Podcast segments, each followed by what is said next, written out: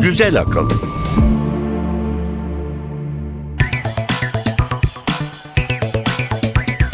Merhaba, Güzel Akıl 36. bölümde beraberiz. Ben Elif Yılmaz. Ben Emre Üç kardeşler. Bugün gündemde neler var tanıtımımızı dinleyelim. Güzel akılda bu hafta. 60. yıl dönümünde DNA'nın nur topu gibi bir kardeşi oldu. Üstelik kardeş eli boş gelmedi. Dörtlü ipliksi DNA belki de kanseri alaşağı edecek gizli silahımızdır. Christoph Kolomb kendini keşifler çağının kahramanı sanmış olabilir. Ama hesaba katmadığı bir rakibi vardı. Tatlı patates tüm kaşiflerden daha hızlıydı. NASA'nın uzay aracı Merak, Mars'ta yaşamının peşinde koşa dursun, kızıl gezegenin altını üstüne getirmedikçe işi zor. Ona boşuna çağımızın hastalığı demiyorlar. Obezite, trafik kazalarında da en ölümcül rollerin jönü olmayı başardı. Dünyada maden kıtlığına kıran girdi. Gözler uzayda avare dolaşan asteroidlere çevrildi. Her şeyin akıllısı makbul. Kablonun bile. Kendi kendini toplayan, kopunca onaran, oksitlenmeyen kablo herkesin hayali değil mi? Kim derdi ki trafik gürültüsüne muhtaç olacağız diye? Sessiz çalışan araçlardan korkun. Kendimizi korumamıza fırsat bile vermiyorlar. Koluna takıp gizemli davranışlarda bulunmak varken cep telefonunu cepte taşımanın neresi havalı? Herkes kendi koluna komutlar yağdırmaya hazır olsun. Yakında kollar şenlenecek. Bilim ve teknoloji tarihinde bu hafta neler oldu? Cahillikler Köşesi Ve bir portre. Hipokrat kimdi? Tanrıların insan sağlığı üzerindeki oyunlarını nasıl bozmuştu? Mikroskop ve diğer laboratuvar gereçleri olmadan vücut sıvılarını nasıl test ediyordu? 2500 yıl sonra bile hekimler neden hala onunla aynı yemini ediyor? Güzel akıl. Bilim haberleriyle başlayalım. James Watson ve Francis Crick'in DNA'nın çiftli sarmal yapısını ortaya çıkarmalarının üzerinden 60 yıl geçti. 60. yıl dönümünde DNA cephesinden geçen hafta çok şaşırtıcı bir haber geldi.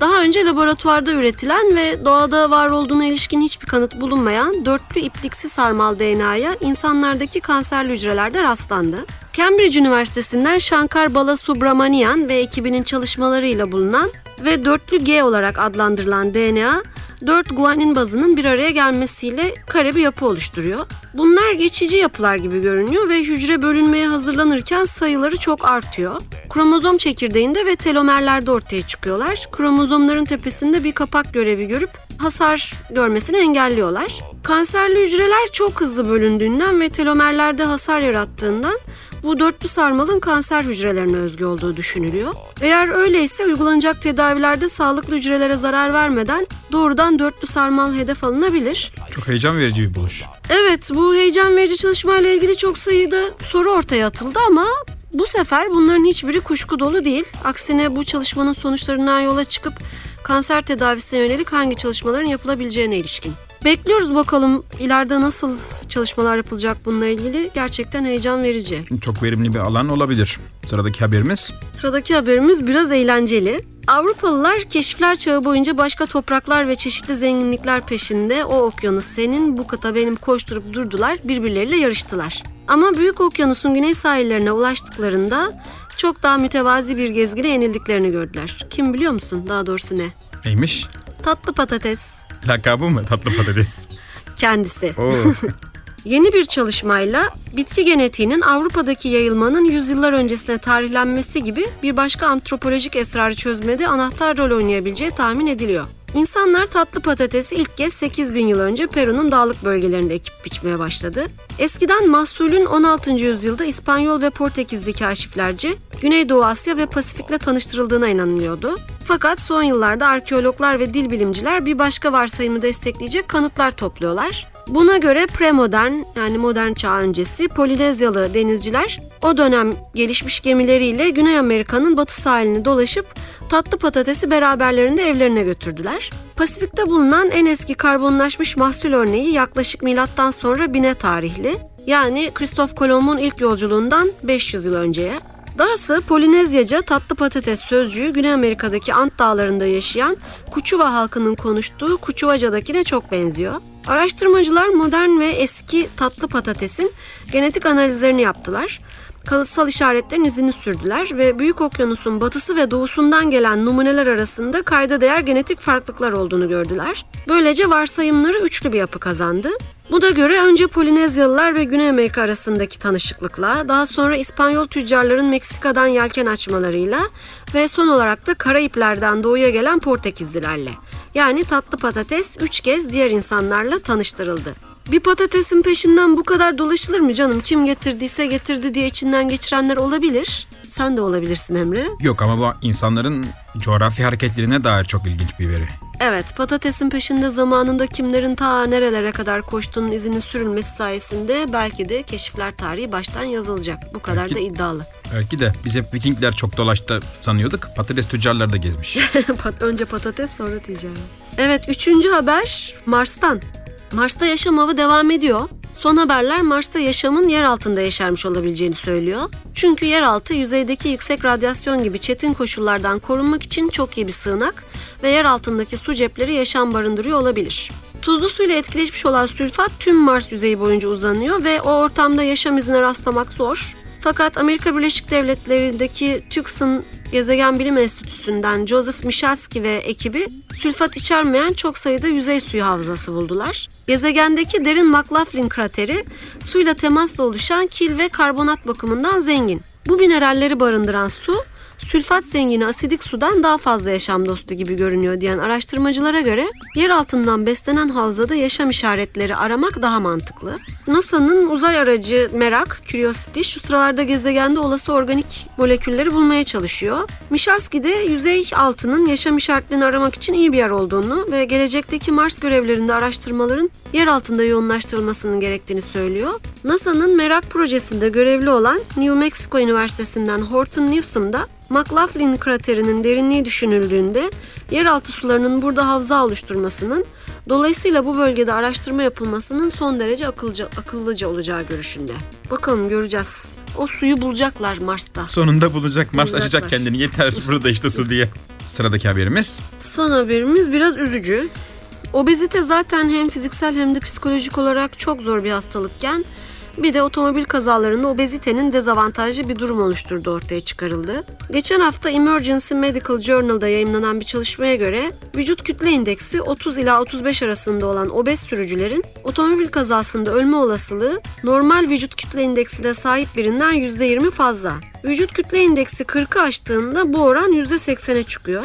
Sonuçlar alkollü olmak, emniyet kemerinin takılı olmaması, hatta hava yastığının açılıp açılmaması gibi ölüm riskini etkileyebilecek etmenler hesaba katıldığında da değişmedi. Çalışmada 1996-2008 arasında yapılmış kazalara ve 3400 sürücüye ait bilgiler incelendi. Oldukça büyük bir veri tabanı kullanmışlar. Evet, çalışmanın sağlıklı bir karşılaştırmaya olanak tanıyabilmesi için de aynı tür otomobil kullanan sürücü çiftleri oluşturuldu ve kazanın karakteristiği, ciddiyeti ve olay yerine sağlık ekiplerinin gelmesi gibi parametreleri birbirini tutan çiftlere kadar bir eleme yapıldı. İkili karşılaştırmaya kalanların %18'i obezdi. Bunun en önemli sebebi elbette obez insanlarda kalp damar rahatsızlıkları gibi birçok hastalığın bulunması ve bunun da çarpışma ya da kaza sırasında ölüm riskini arttırması. Ama bunun yanı sıra otomobillerin iç tasarımları da obeziteye dost değil. Emniyet kemeri obezlerde leğen kemiği etrafında daha uzun dolandığından, kaza anında normal kilolularda olduğundan daha geç etkin hale geliyor. Vücut kütle indeksinin tam tersine çok düşük olması da yine kaza riskini arttırıyor. Ama bu durum yapılan çalışmada yalnızca erkekler için geçerli çıkmış. Bilmiyorum kadınlarda zayıflık demek ki illaki geçer akçe. Belki de istatistiki olarak oldukça güçlü veriler. Evet güçlü. Belki otomobil tasarımlarında bundan sonra bunu göz önünde bulundurarak tekrar düşünürler. O zaman bir şarkıyla devam edelim. Mars'ta su ve yaşam demişken Venüs'e uzanalım. Dank Fever'dan dinliyoruz. Venüs'ün okyanusları.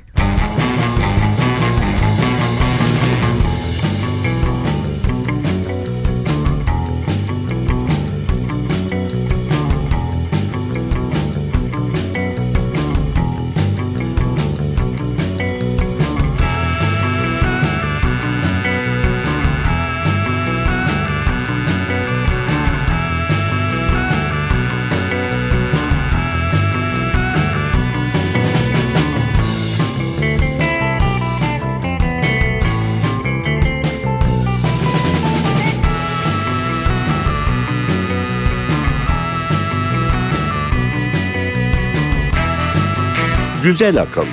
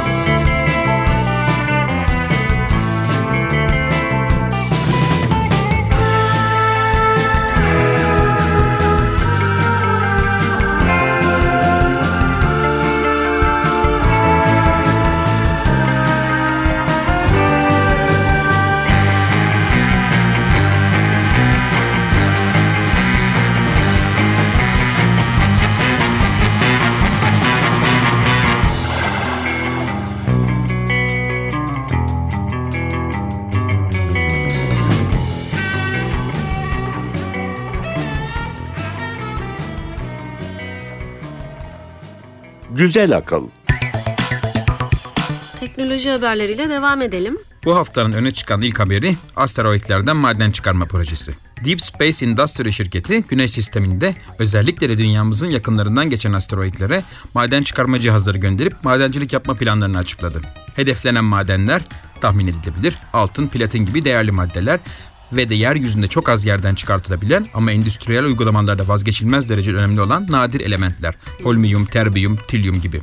Deep Space yöneticileri projelerini açıklarken her yıl dünyamızın yakınlarından bine yakın asteroid geçtiğini ve bunlardaki madenleri çıkarmanın hem karlı hem faydalı bir operasyon olacağına inandıklarını açıkladılar. Bu tip bir madencilik operasyonu iki kısımdan oluşacak. Birinci kısımda Fireflies adını verdikleri ağırlıkları 25 kilogram civarındaki robotlar diğer iletişim uydularının kargosu olarak uzaya gönderilip yukarıda serbest bırakılacaklar.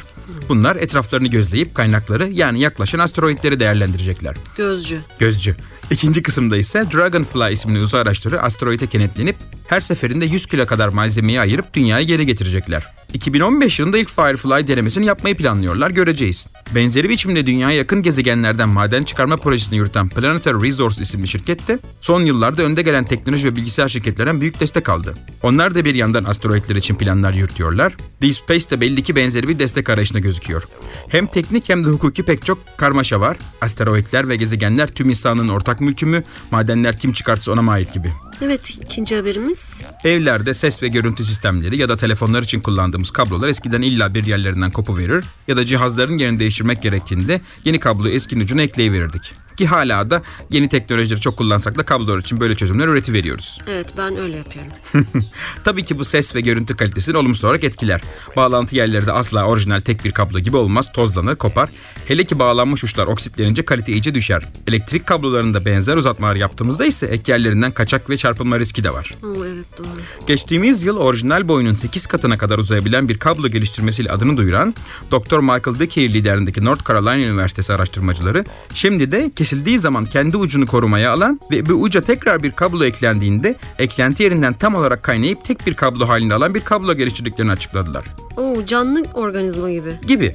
Bu kablo kendini onarabilen ve kendi benzeri bir yüzeyle tamamen kaynayabilen bir plastik kaplama ve bu plastik kaplamanın içine doldurulmuş bir mikro sıvı metalden oluşuyor. Kablo kesildiği zaman kesilen yüzey hızla oksitlenip içindeki mikro sıvı metalin dışarı akmasını engellemekte. Bu yüzeye aynı kablodan yapıştırıldığında ise dış plastik yüzeyler birbirine hızla kaynıyor, yüzeylerdeki oksitlenme kalkıyor ve sıvı metal tek bir tünel içinde akmaya devam ediyor. Tek bir kablo haline alıyor.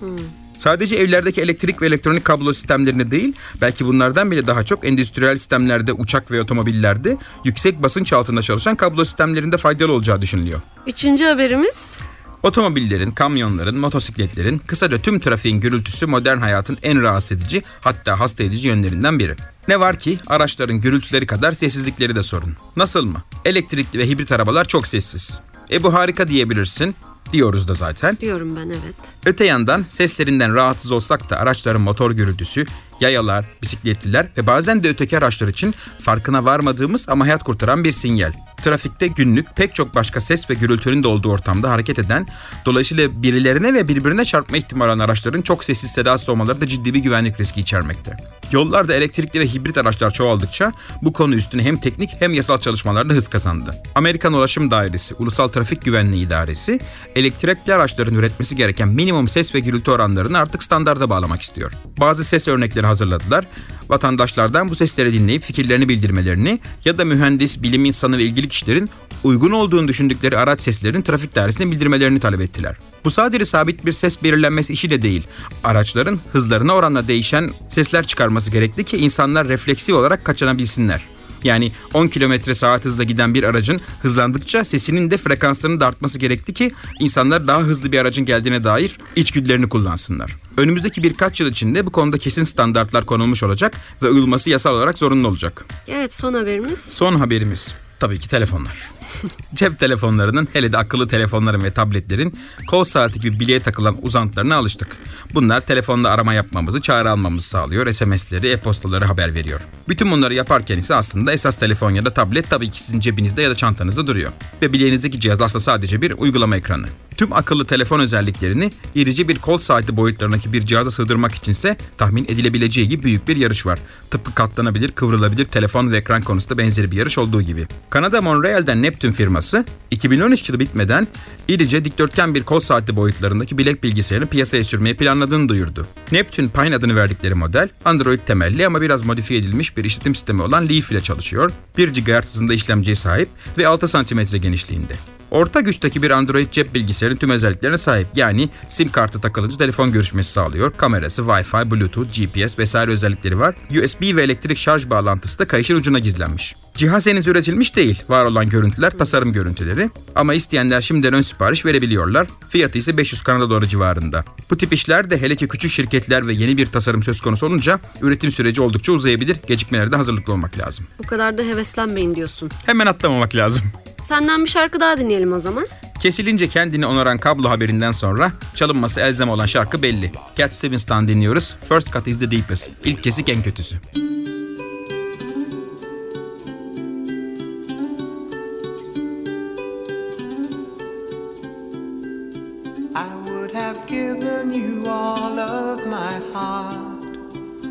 there's someone who's torn it apart, and she's taken almost all that I've got. But if you want, I'll try to love again. Güzel akıl. Baby, I'll try to love again, but I know the first cut is the deepest.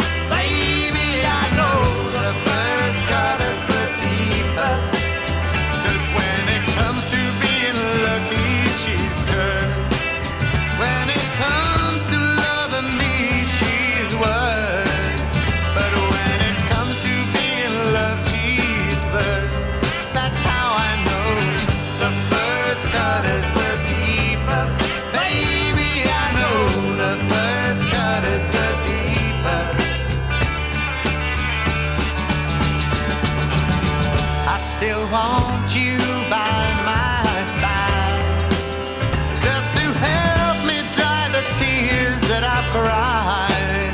Cause I'm sure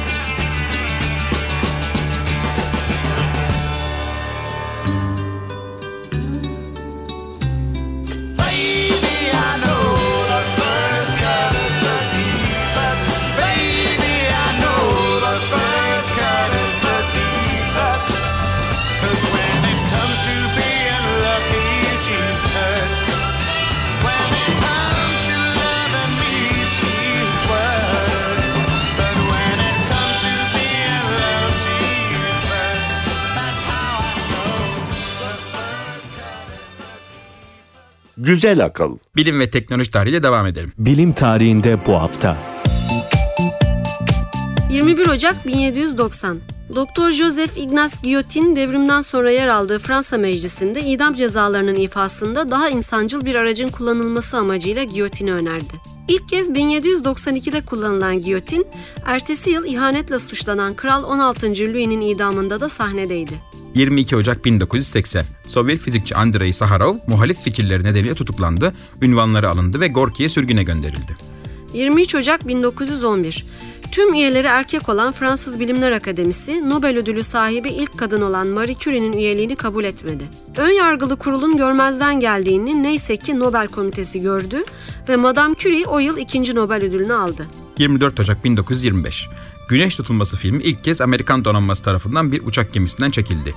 Yaklaşık 2 dakika süren tam tutulmayı iyi bir açıdan izleyebilmek için gemi Long Island'ın 30 kilometre doğusuna konuşlanmıştı. Çekimde 4 astronomi kamerası, bir spektrograf ve 2 hareketli film kamerası kullanıldı. 25 Ocak 2006. Dünyanın en küçük omurgalı hayvanının keşfedildiği açıklandı. Bilimsel adı Paedocypris progenetica olan balığa Sumatra adasının asitlik derecesi yüksek çamurlu sularında rastlandı. Yetişkin dişisi 10,3 yetişkin erkeği de en fazla 9,8 mm boya erişen balık 2012'de bulunan bir kurbağa türüne kadar en küçük omurgalı olma ünvanını elinde tuttu. 26 Ocak 1697.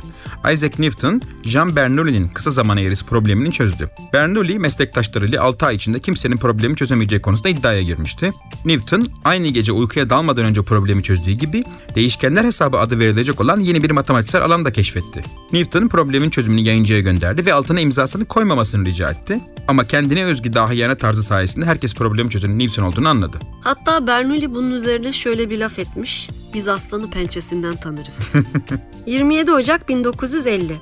Haftalık bilim dergisi Science, teramisin adlı yeni bir antibiyotiğin bulunduğu haberini yayımladı. Teramisin zatüre, dizanteri ve diğer bazı enfeksiyonlara karşı etkili aktinobakteri içeren Indiana toprağının yalıtılmasıyla elde edildi.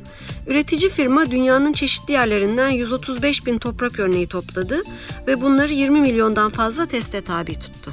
Ki hala da kullanılıyor. Evet. Sırada cahillikler köşesi var onu dinleyelim. Cahillikler Köşesi Bir timsahı alt etmek mümkün mü? Boyu 2 metreyi bulan timsahtan sıradan bir lastik bantla kurtulabilirsiniz. Bir timsahın çenesini kapatan kaslar çok kuvvetlidir ama çenesini açan kaslar bir o kadar zayıftır. Öyle ki tek elinizde bir timsahın ağzını kapalı tutabilirsiniz veya sıradan bir lastik bantla ağzını bantlayarak onu etkisiz hale getirebilirsiniz.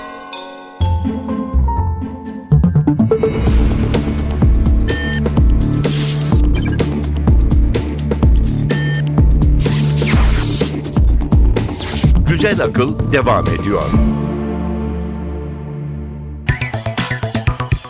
Bu hafta portre köşemizde Ege'den bir tanıdık Hipokrat var. Hekimliğe adım attığım şu anda yaşamımı insanlık hizmetine adayacağımı açıkça kabul ediyorum.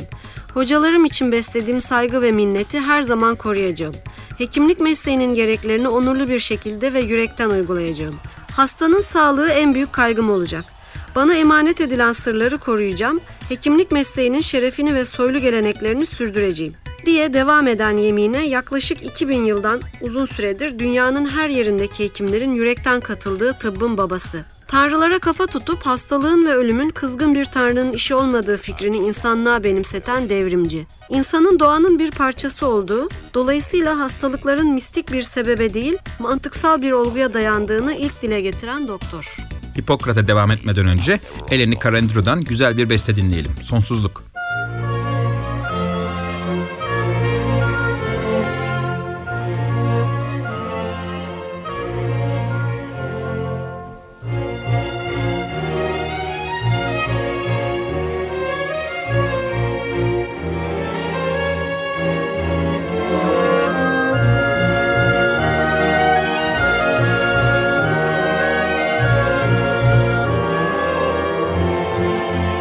Güzel Akıl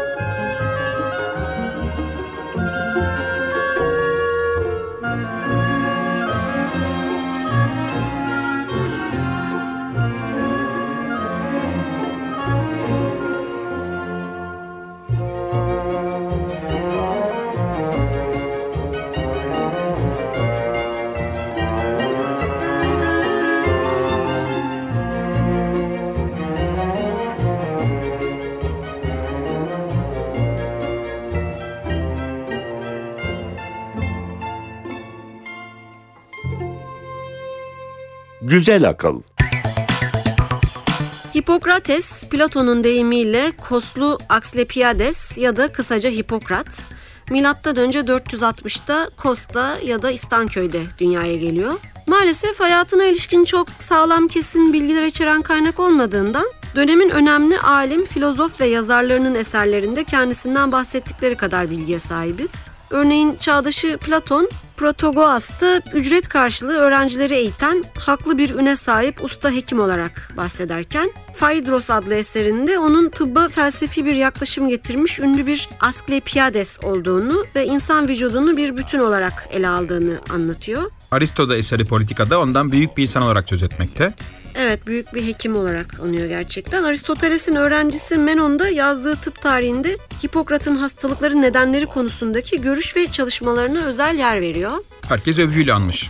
Evet, bütün bu önemli eserlerde yazılanlardan ve kulaktan kulağa aktarılanlardan Hipokrat'ın özel hayatı hakkında az ama tıbbi çalışmaları hakkında hayli bilgi sahibiyiz. Söylentiye göre Hipokrat eski Yunan'da tıp tanrısı olarak adlandırılan Asklepios'un 17. göbekten torunu. Bayağı bir geriye götürmüşler. Bu nedenle ona da Asklepiades deniyor. Asklepiades'lerde hekimlik babadan oğula geçiyor. Hipokrat da ilk tıp eğitimini babasından alıyor.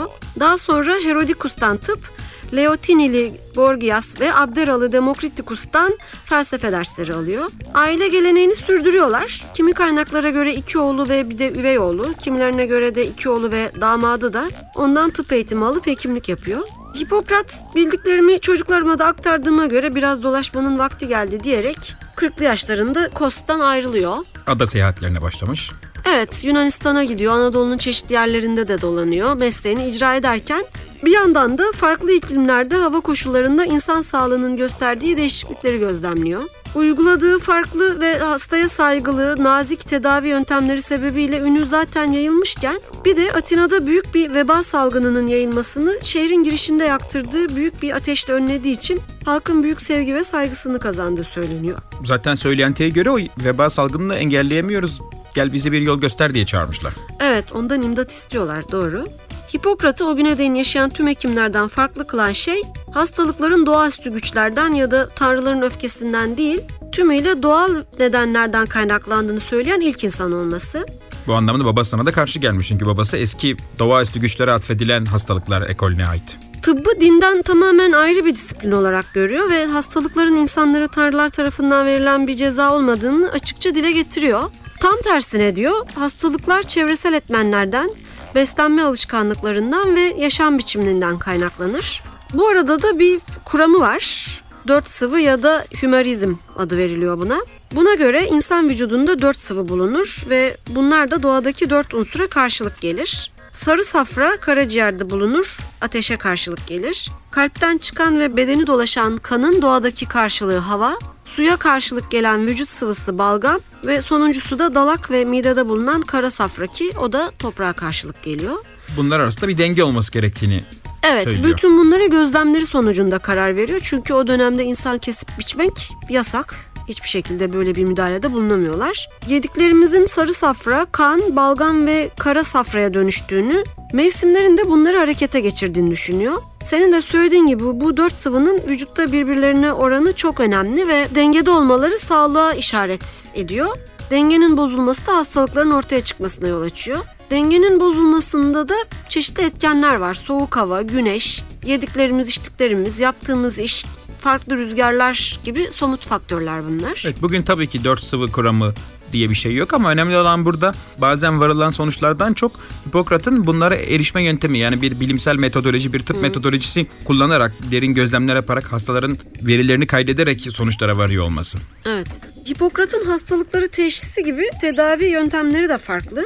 Kendisinden önceki uygulamaların bir kısmında hasta belli bir süre, sanırım 5 gün gibi bir süre, tapınakta kendi halinde bırakılıyor. Hiçbir müdahalede bulunulmuyor. O sürede tanrıların sihirli elleriyle dokunduğu hastalar iyileşme sürecine girdiklerinden tedavi hak ederken iyileşme belirtisi göstermeyenler tedavi edilmeden evlerine yollanıyor ya da zaten orada hayatlarını kaybediyorlar. Bir başka yöntemde de hastalara pek yiyecek içecek verilmeden çok ağır işler yaptırılıyor. Artık bunda nasıl bir mantık var ben çözemedim. Belki de çivi çivi söker hesabım yani. Neyse bilmiyorum ama. Oysa Hipokrat Her hasta tedavi ve bakımı hak eder diye bakıyor meseleye. Tüm hastalara çok sabırlı ve nazik yaklaşıyor. Yaraları temizliyor, sert müdahalelerden kaçınıyor. Ayrıca can boğazdan gelir düsturuyla sağlıklı ve dengeli diyetler, temiz hava ve şifalı banyolar öneriyor.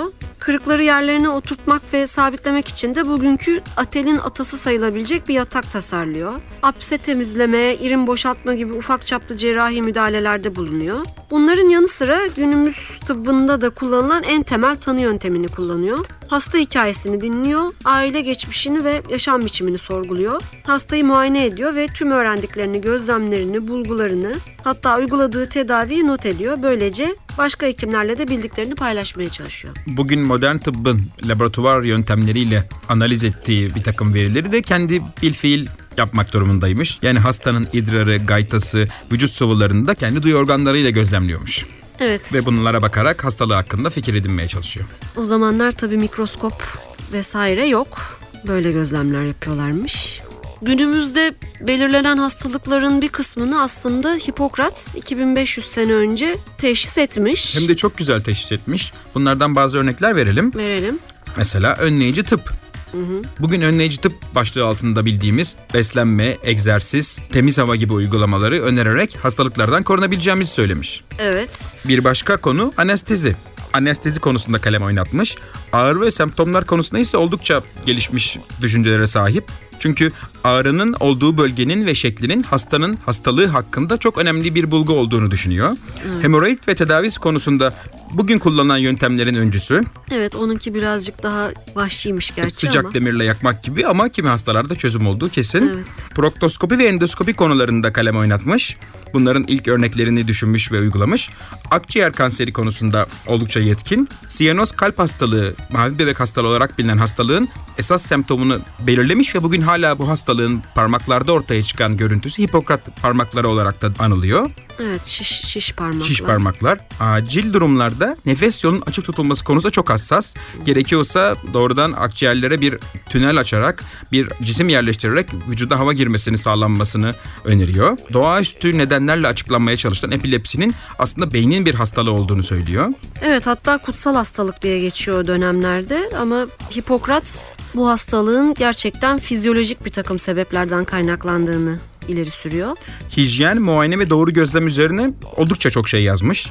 Doktorun ellerinin ya da kullandığı cihazların çok temiz olması, muayene odasının doğru ışıklandırılması ve temiz olması yönünde önerileri var. Evet ondan önceki hekimler yara e, temizliği konusuna pek önem vermiyorken Hipokrat yaraların özellikle temiz ve steril tutulması konusunda çalışmalarıyla ünlü. Ki daha sonra Louis Pasteur tekrar bunu hatırlatmak durumunda kalmış. Evet Bundan doğru. bahsetmiştik.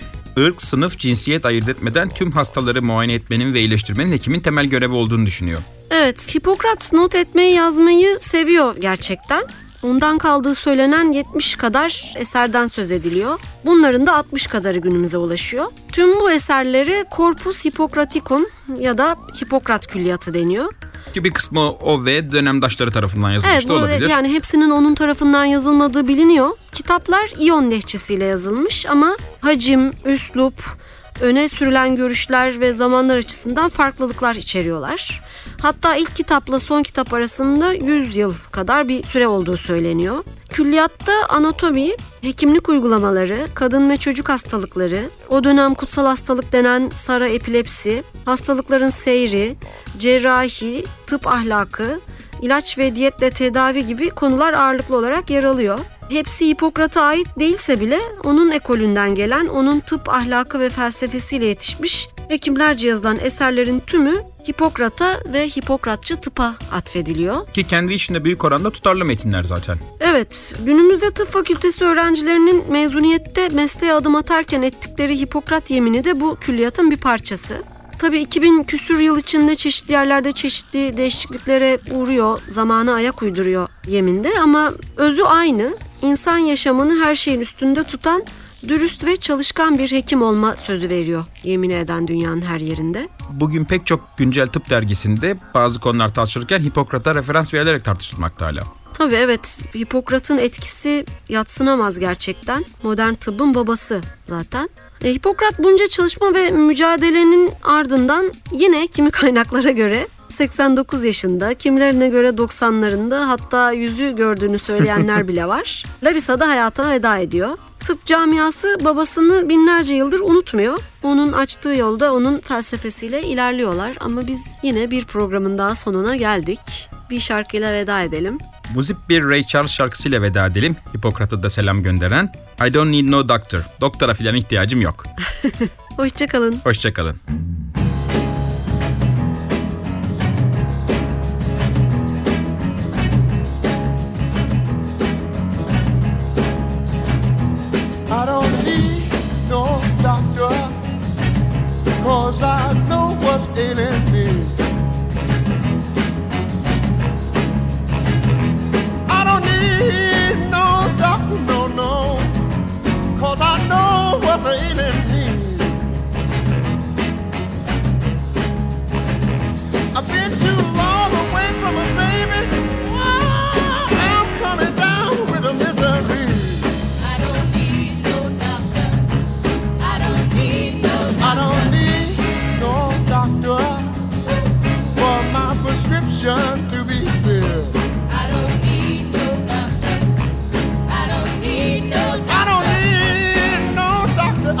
I tell for my prescription to be filled.